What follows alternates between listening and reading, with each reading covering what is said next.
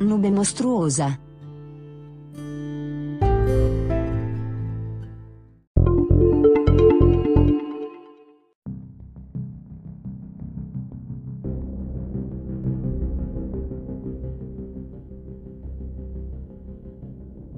All'inizio degli anni Ottanta del secolo scorso, fu scoperta una nube di detriti vulcanici lunga 21.000 km e spessa almeno 3 km.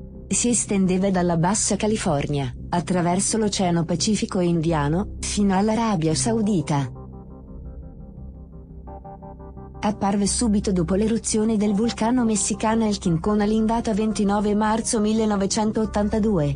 L'eruzione causò 1879 morti in loco. Ma la nube, visto che era alta più 21 km, era fuori dalla portata degli aerei, e non poté essere ispezionata.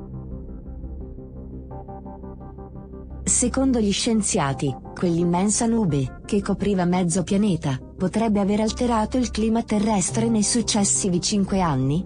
Inizialmente temevano che avrebbe causato un aumento della siccità e del calore, Comunque, a causa di altri eventi catastrofici, come lo scoppio della centrale nucleare di Chernobyl, non fu possibile stabilire fino a che punto quelle affermazioni e previsioni fossero corrette.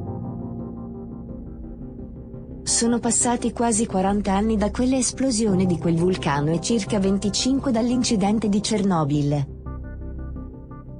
Oggi gli scienziati sono preoccupati per gli sconvolgenti cambiamenti climatici, che hanno visto l'aumento della temperatura, l'inizio dello scioglimento dei ghiacciai e la nascita di nuove malattie.